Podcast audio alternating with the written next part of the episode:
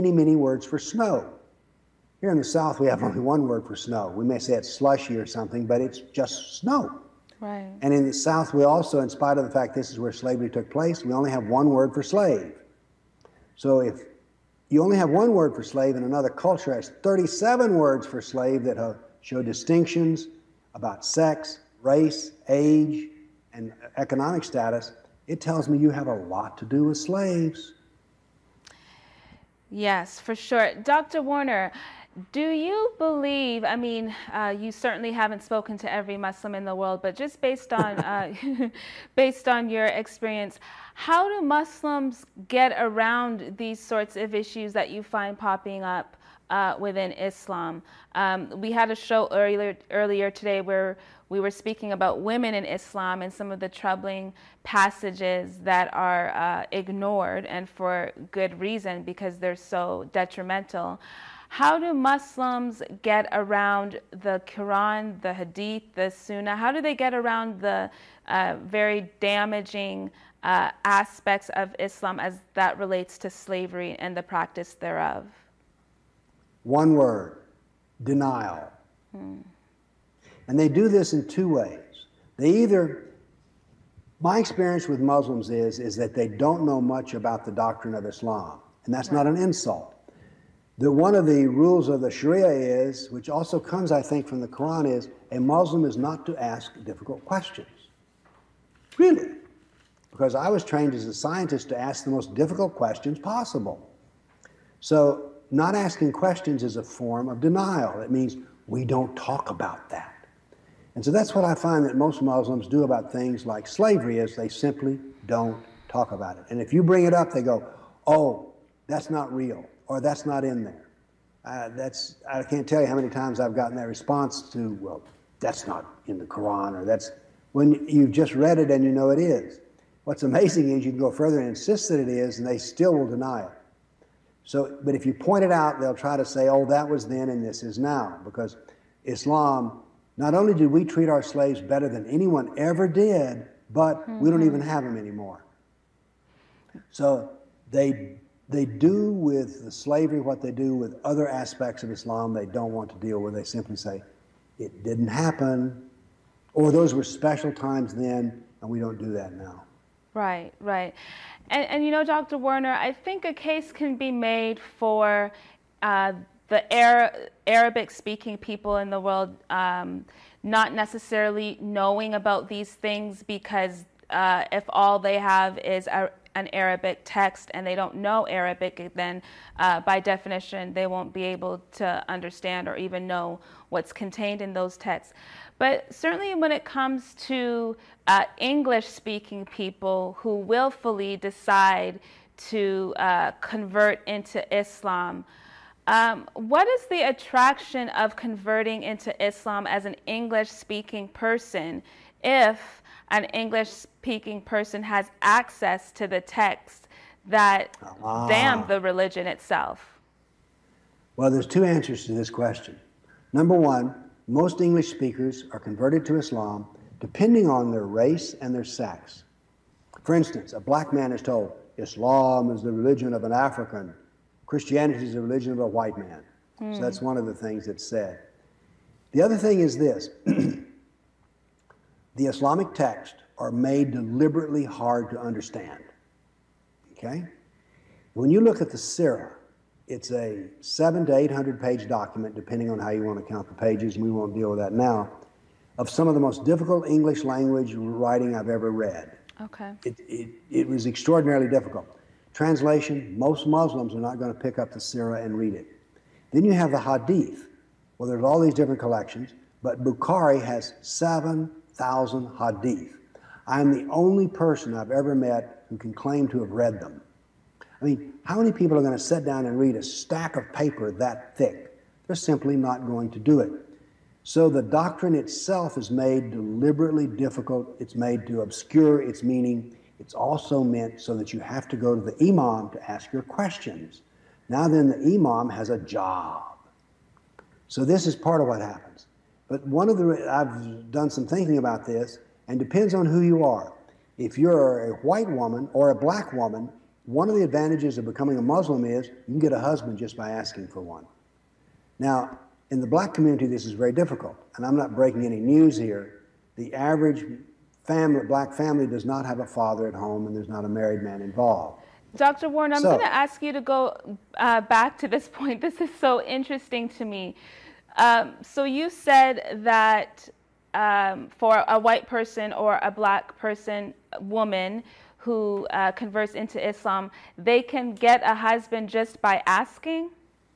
By asking here, I mean just letting it be known that they want one, okay? Okay. Because one of the things, and by the way, one of the virtues, there are virtues to Islam is, is its pride of family, its place on how important a man is supposed to be a father, a man is supposed to be a husband, a woman is supposed to be married. Right. So, look, as you can tell if you're looking at the screen, I'm a white guy. This means, guess what? I know a lot of white women. And one of the things that happens as they get into their 30s and 40s, they start going, I want to marry, I want a husband, I want kids, I want family. And yet, what they're dealing with are other men who are more interested in just having fun and they don't want the pleasures and burden of having a family. So, this is one of the reasons that uh, to marry, if you're, and now then there, for the men, there's another advantage here. I mean, this is not a lecture I give, but I mean, I'm just thinking about it. One of the, one of the things that's happened to Christianity is that it yield, it functions mostly on compassion and not courage. That is, it could be said that modern Christianity has become feminized. Now, if you want a chest thumping kind of manly religion, Islam is the religion for you. I mean, they're born fighters. So I'm just trying to, because I too have asked this question how and why would you want to convert to Islam? There's another reason you want to convert to Islam. All of the answers are simple. All you have to do is you do your prayers, you do the five pillars, you're good to go. There's not a lot of complicated thinking that has to happen.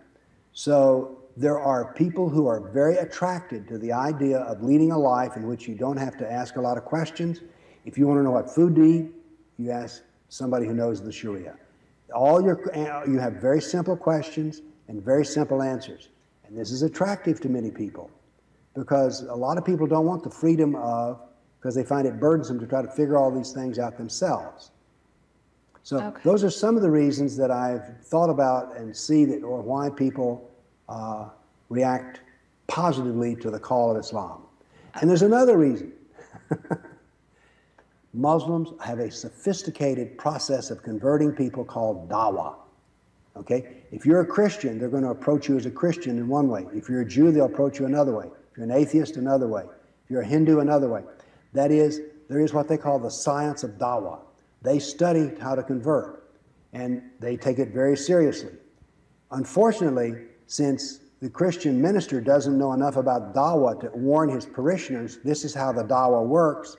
When the Christian who is, say, very mildly Christian or barely Christian runs into a Muslim, they're entering a process of marketing which is well established and they don't know what's going on. So they're easily led astray.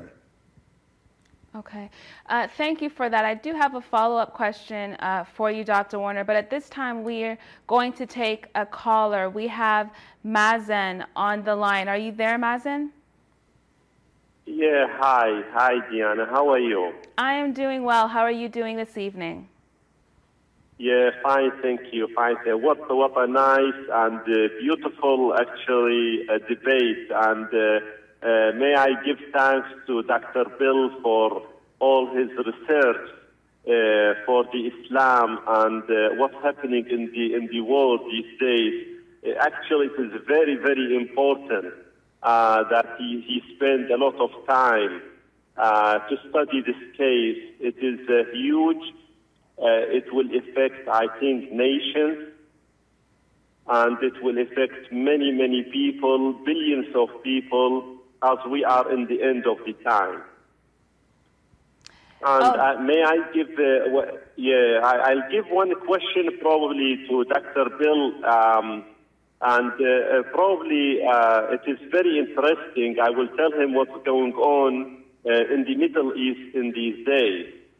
Um, you know, last say 10 years, Many, many wars happen in the Middle East, as you know, in Iraq, in Syria, Libya, all these countries.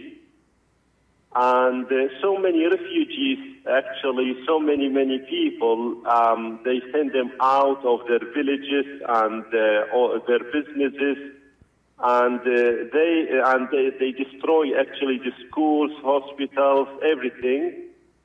And uh, one of the uh, things which is very, very interesting, I will Dr. Bill, that uh, recently uh, the uh, government, which is in Saudi Arabia, uh, instead of sending food or clothes to the people which they are the refugee from the Syrian crisis, they actually they announced uh, after these refugees will go to, uh, uh, to the Western Europe, which is to Germany and the others, they said they will send money to build 200 mosques in Germany hmm. for the new refugees.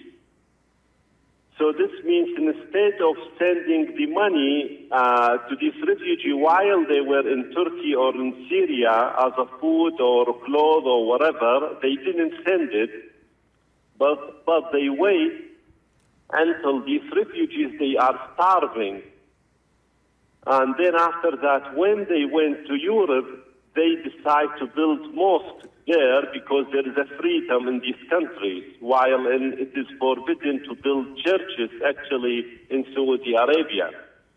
Now, this is very, actually, very interesting and is very political turnover in the history because millions of the Muslim people, they are going to the West, and then uh, the, the, the, there will be a system to uh, uh, um, changing their mind and their belief to accept Islam as the main thing.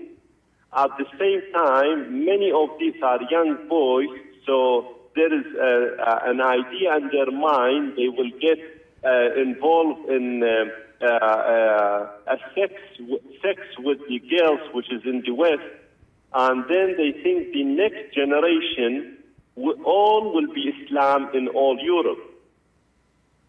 And this, you can see it now, actually is showing in the internet as a messages. They are sending these messages to the young generation in the Middle East to go to Europe and then uh, and then after that, uh, this will be happen that to change as a systematically change the people in Europe from the Christian belief to the Islamic belief. Now, I want to ask Dr. Bill what's his opinion because this has never happened in the history, uh, at least last, say, 500 years.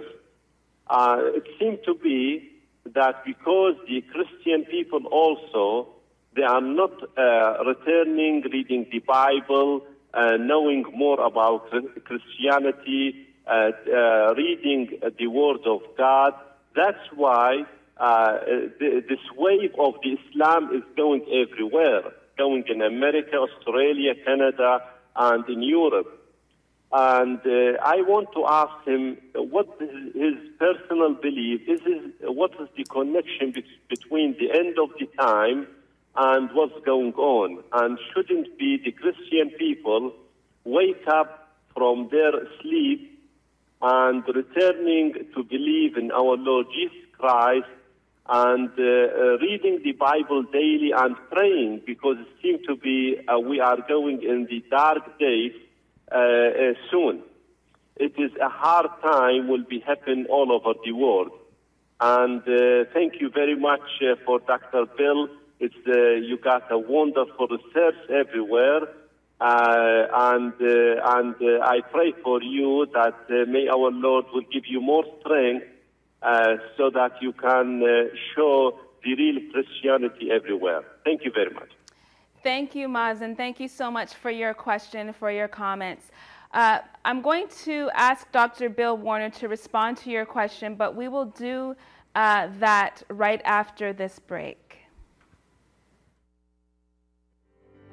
ABN viewers, to watch free reruns of our marathon shows, apologetic shows, and English programs, go to www.youtube.com and type Trinity Channel.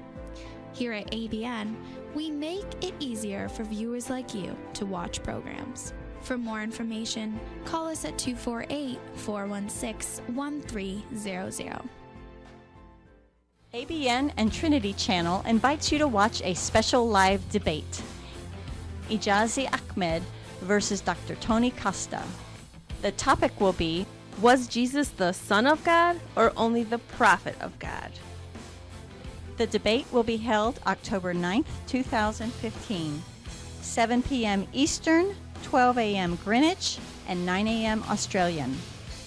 Watch us live on ABN and Trinity Channel. Or visit our websites trinitychannel.com and abnsat.com. Or for more information, call us at one of the numbers on your screen.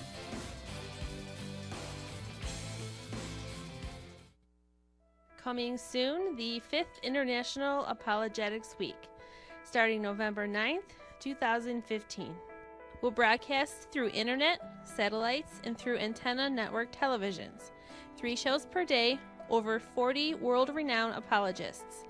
Titles of the shows The Deity of Christ, Biblical Doctrine, World Religions and Heresies, Science and Creation, Politics, Atheism, Islam, and more. 5th International Apologetics Week, starting November 9th. Three shows per day. Where? TrinityChannel.com. Click and watch live. For more information, call the numbers on the screen.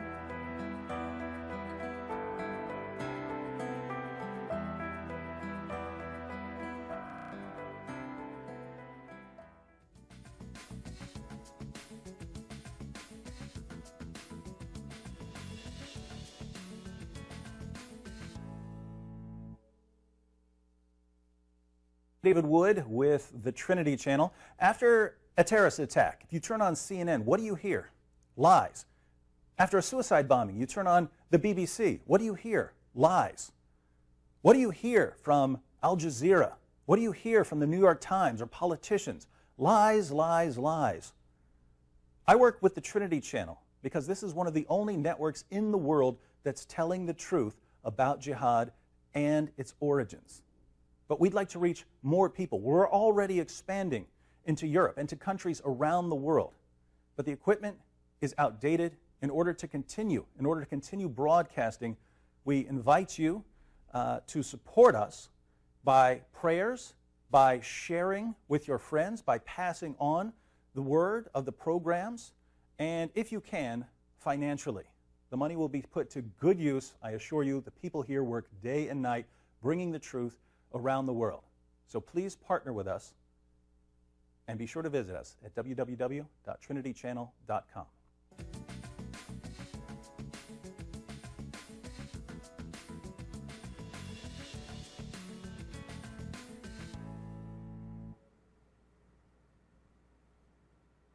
Hello, welcome back to ABN. Uh, our special guest tonight is Dr. Bill Warner, and the topic of tonight's show is Islamic slavery.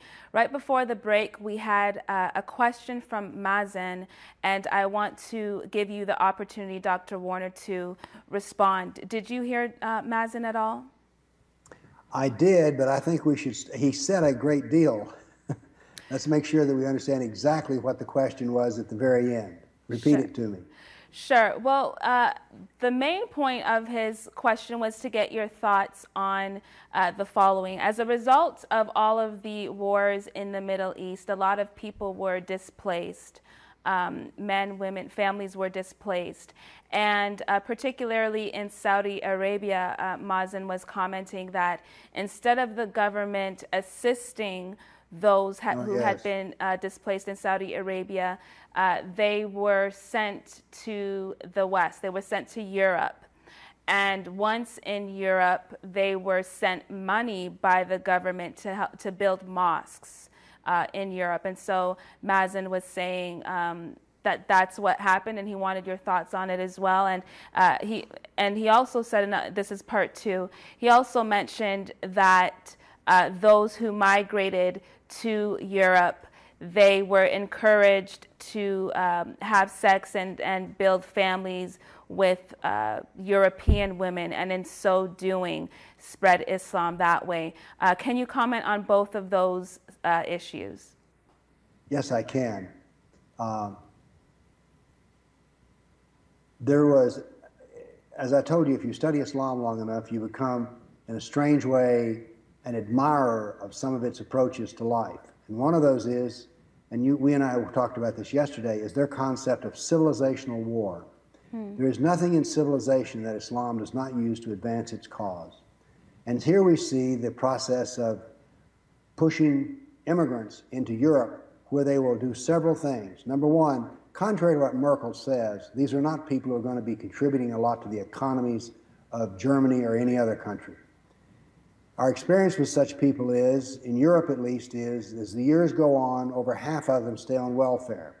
Does welfare strengthen a state or weaken it? Well, it weakens it because it's having to take money from productive people and give it to people who are not productive. So this is a shrewd form of war. And indeed, it's a form of war that has a name called hijra. That is, it is jihad through immigration. Now, immigration is so important that the Islamic calendar does not begin with the Quran, does not begin with Muhammad's birth, it begins with his immigration.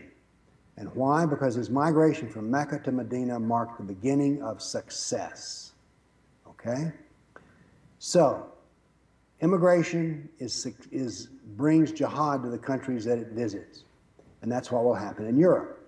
Now, the problem with all of this is is that we do not know anything about Islam. And the reason we don't know anything about Islam is we refuse to study it. And here in Nashville, Tennessee, we went over this yesterday. You will look in vain to find churches who know anything about Islam. But what's even worse, you look in vain for churches that support persecuted Christians. So, the, what the Muslims are doing here is brilliant. And by the way, these are not truly migrants the, in the usual sense of the word, everyone remarks on the fact that they're young men. They're fighting age men. Now then, one of two things will happen.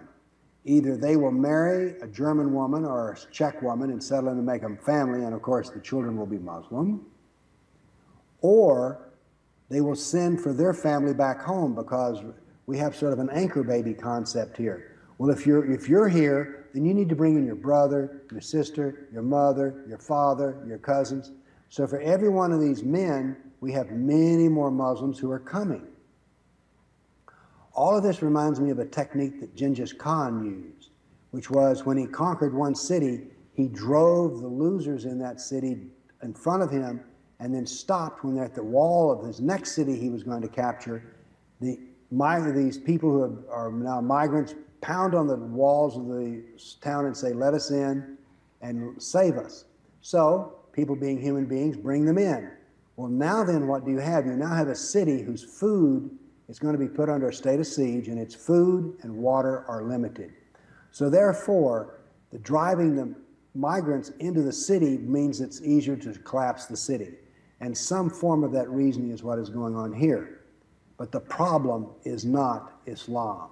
The problem is our politicians, our mm. preachers, and ministers, and pastors, our educators, all of these people are willfully in a state of denial about the true nature of Islam because they don't want to deal with the consequences because there's a new religion in town. It's called multiculturalism and political correctness.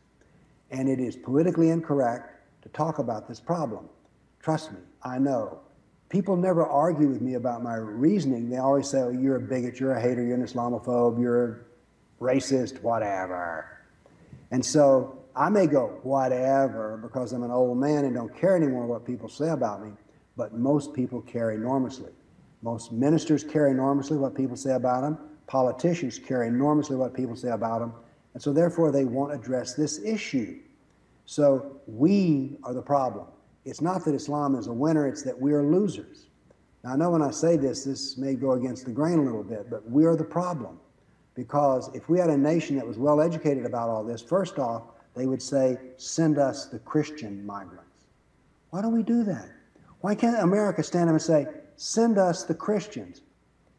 I mean, it, it's so simple to say. But why don't we say that? Because politicians have to say it, and the ministers, the clergy, and the Christians don't pressure their representative, their congressmen, their senators to do this. And so the politicians go, well, if I talk about this, I'll be a racist. My voters, supporters won't talk about it. So therefore, we continue in silence. We continue in the commission of evil. Got you.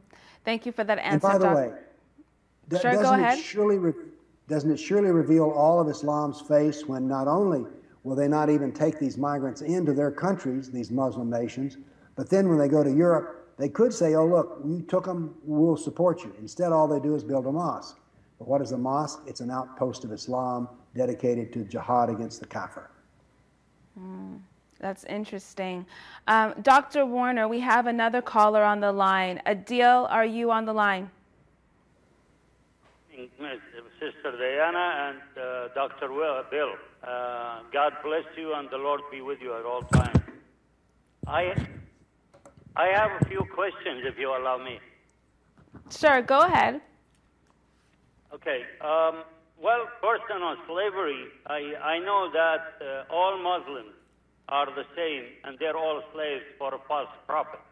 And of course, their God is not our God, so that's number one. And I thank God for uh, having Dr. Bell. I, I, I uh, lately I found somebody who can, I can relate to, speaking their mind and don't fear.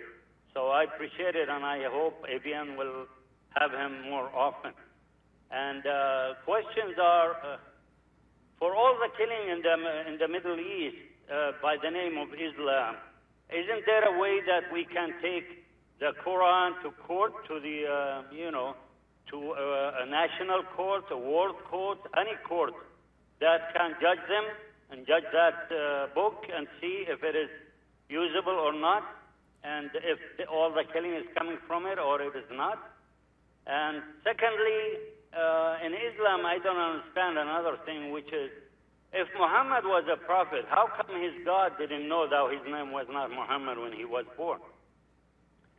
Third is I compare uh, Islam and the killing that is happening to Hitler and the Nazis.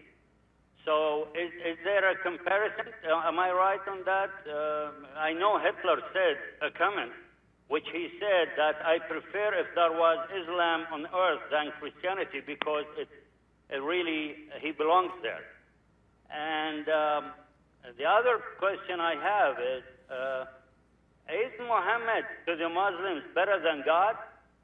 You know, the thing they say, if you curse at God, it's okay if you repent. But if you curse at Muhammad, you will die anyway, even if you repent. It does not really matter. They will kill you anyway.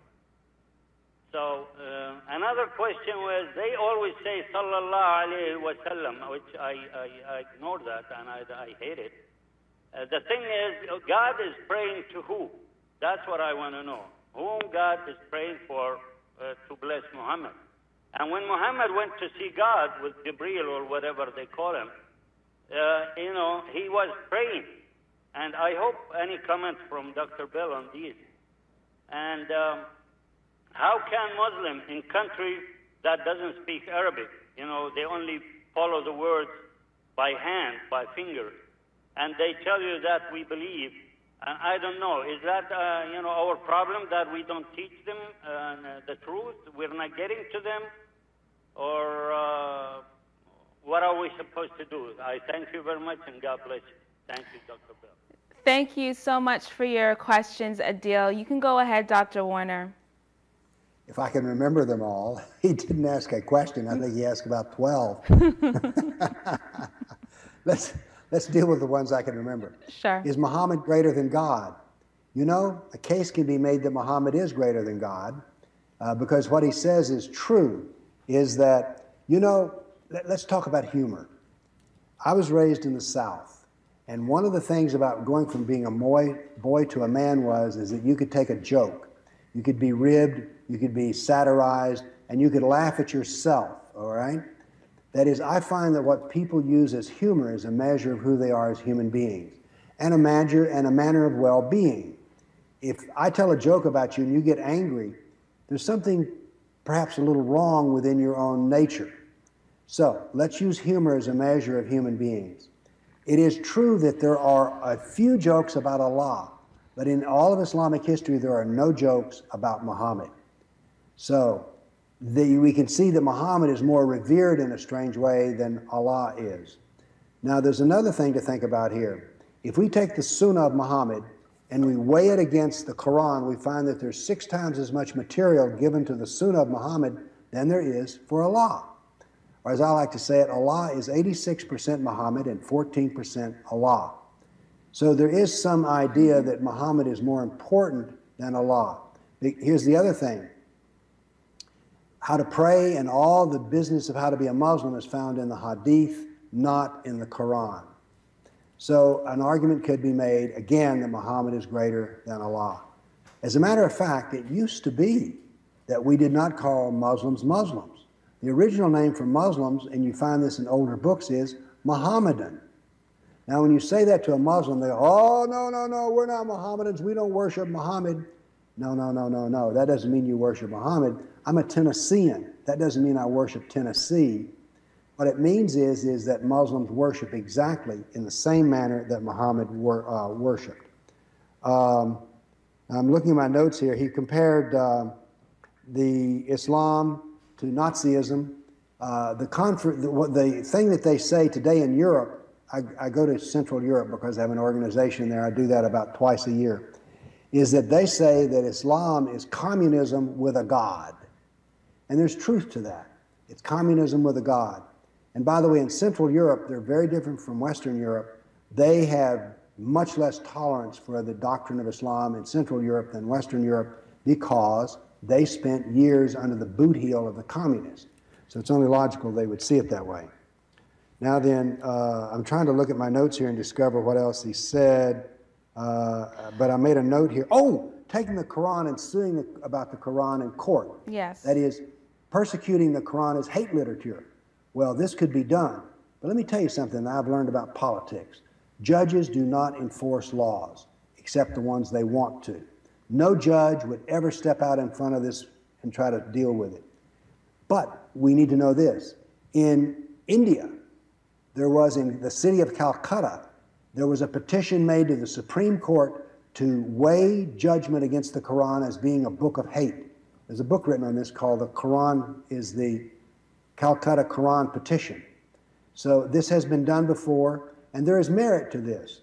Part of the merit would be is it would cause people to stop and analyze the Quran. I find that none of those people who support Islam, I call them apologists for Islam, that none of them know anything about Islam at all. They've been approached by a Muslim who's a nice person, and yes, there are many nice Muslims, but they do not know what Islam is. And so, therefore, a lawsuit about the Quran would cause it to be discussed, not in the court of law, but in the court of public opinion. And that's where we need it. Because what is happening in our civilization today is, is those who are supposed to protect us, educators, police, military, they're not doing the job. The reason that, by the way, I'm going to pause right here and say David Wood was on before this break uh, talking about the virtues of ABN. And I want to repeat what he said. One of the virtues of what we're doing right now is that this can be done. There's no television station anywhere in Tennessee that you can do this conversation we're on. So David Wood is right. ABN is unique. ABN is special. ABN is the only court of reason that we have on the subject of Islam. And by the way, I think David Wood is a fantastic person. Uh, just a personal side there. So, yes, I think that it would be interesting to sue in a court of law the Quran being hate speech. And I don't compare Islam to Nazis, but I compare them to communists with a God. And yes, we can construct an argument which says that Muhammad is more important than Allah. And oh, the last thing was he says, How do people become, you know, one of the things people say, well, you don't read Arabic, you don't understand Arabic. I don't need to. All of this material has been translated into English long, long ago. And most Arabs, I mean, most Muslims do not at all read Arabic. Now, here's the worst news most Arabs can't read the Quran because the average Arab is illiterate, and his wife almost certainly is. So, you don't have to have the knowledge of the Quran to be a Muslim. That'd be a silly argument anyway. If the Quran is supposed to be a universal document, shouldn't it be able to be understood by all people? So I think I've answered all of his questions, Dianna, but if I didn't, tell me the one I missed. Well, you've got all the ones that I wrote down, certainly. Uh, but we can go ahead and take the next call, Dr. Warner. We have George on the line. Are you there, George? Hello? Hello? Hi, George. Welcome to ABN. How are you? Hi, nice to talk to you again.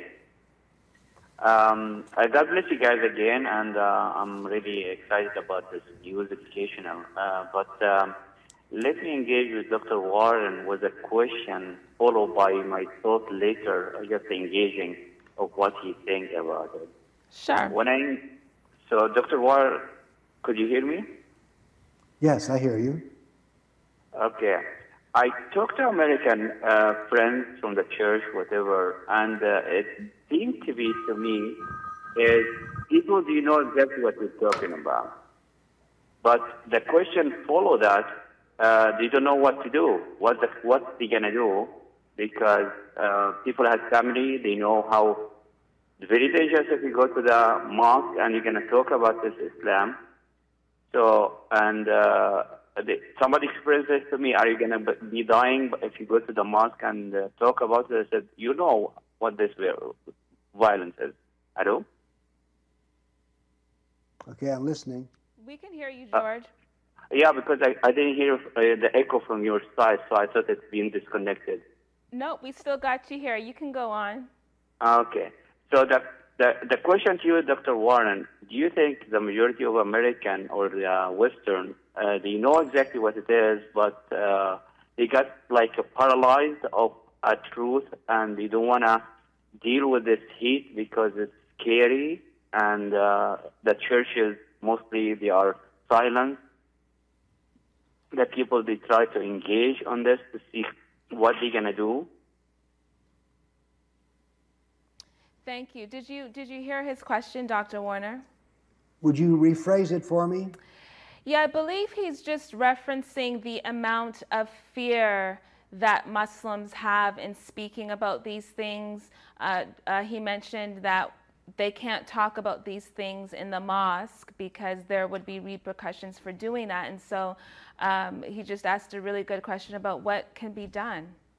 Um, uh, okay. uh, could I correct it a little bit? It's, it's, it's really deviated from what I did ask. Sure, go ahead. Go ahead. I'm, I'm talking about the American themselves, the Western uh, people. Okay. Uh, those American people, they know how darkness is because they watch the news, and I talk to people and they uh, share their knowledge. Uh, but for them, in their mind, there is no any solution and they keep it for Allah and their God and they pray for it. But uh, action, it's it's kind of um, dilemma here. What we can do? The answer is nothing. Is that true? Okay. I think the answer is not true. I think the answer is there's plenty we can do. We need to understand that the most important component of this war is the intellectual component. There's no way that the Muslim nations can rise up in a military fight against the United States and say, all go to war against the United States. They would never do that because they would be foolish. We have far greater military power. We have far greater ability to project kinetic power than any Muslim nation, even if they all combined with each other. So instead, the most important component of this war is intellectual. When people talk about the refugees coming, they don't talk about them as though they're harboring the virus of Islam and say that, oh, these people are poor, they're harmed, America is a nation of immigrants, we must reach out and help them. Well, I think what we need to do is we need to bring people to America who can help America. Uh, that may seem narrow minded, but it seems to me we already have enough problems that are difficult to solve without bringing in more. But the problem is is that you can't find Americans who are willing to discuss this issue because of two reasons. Number one, they know almost nothing about it, but they also know this that if you speak against Islam, you'll be called a bigot, you'll be called a hater, an Islamophobe.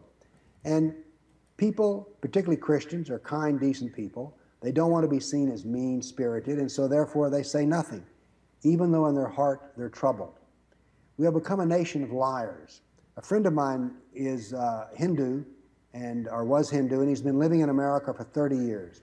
He said, Bill, when I came to America, the most astounding thing to me about America was not the wealth, not the cars, not any of these things. What staggered me was that Americans would tell you exactly what they thought.